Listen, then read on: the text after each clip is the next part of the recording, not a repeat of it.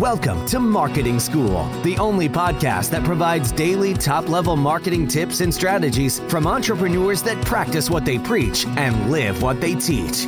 Let's start leveling up your marketing knowledge with your instructors, Neil Patel and Eric Siu. All right, marketing school listeners have a special message from our sponsor, DreamHost. If you want to rank higher on Google, you want to make sure your website loads super fast.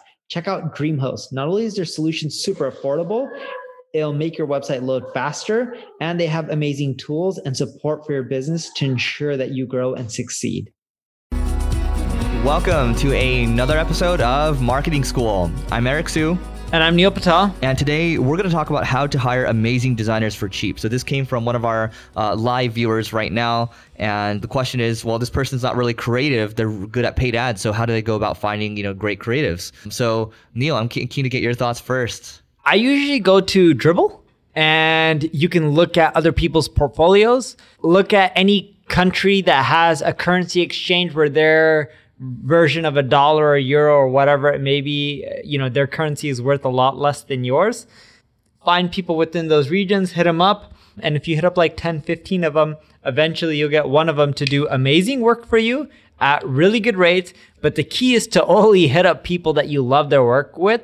And when you're looking at their Dribbble profiles or their Behance or whatever site you choose, don't just look at like, oh, I like this one image. I like this one site that they did. You have to look at their whole portfolio overall and make sure you do like everything that they've been creating. Yeah if they're good at drawing cartoons, if their portfolios are all cartoons, they're not going to do like some like lifelike illustration for you. Or they're not going to do UI for your web app. no, absolutely not. So you got to like their portfolio and it has to be extremely relevant to what you're trying to do, but not just one example or two examples. You got to do multiple things. Yep what I would say, uh, just to go a little deeper on Dribbble, So Dribbble does have a talent management pr- program for people where they basically have recruiters that will go put talent in front of you, and you can actually see where these people are working, look at their salary requirements, things like that.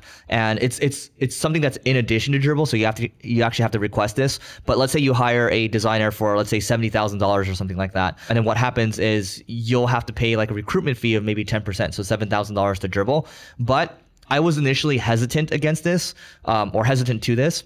And you know, I've, I've, been, I actually worked with some of the, the designers on a, on a project basis, and uh, they've done some really good work. Like I had some new slides done. Too bad I couldn't get it done for Marketing School Live, but I now have a slides designer too, and I have, um, you know, some people that are actually like creative directors at other, um, you know, well-known agencies or things like that. Where if I look at their just their profile alone, it actually doesn't show that they're creative directors at so and so agency. Like I can't find that by keyword. They had to, be, this had to be dug up from the recruiters. So that to me is value add, and instead of paying twenty percent, maybe I just pay ten percent. Might be a good bet for you.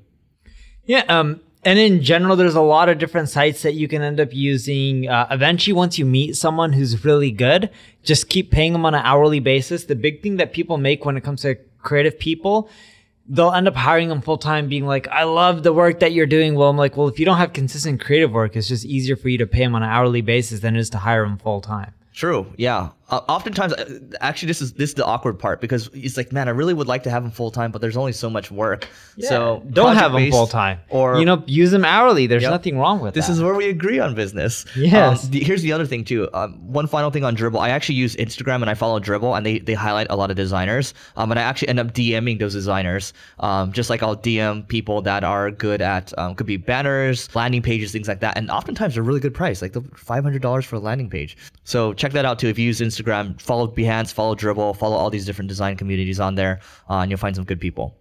I guess you're done because you're smiling. I'm done. That is it for today. But before we go, go to marketingschool.io slash live. That's L I V E to check out the video that Neil and I made for you. It's going to help you grow your business, the thing that we have uh, to put in front of you. And don't forget to rate, review, and subscribe. And we'll see you tomorrow.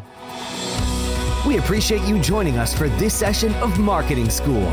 Be sure to rate, review, and subscribe to the show, and visit marketingschool.io for more resources based on today's topic, as well as access to more episodes that will help you find true marketing success. That's marketingschool.io. Until next time, class dismissed.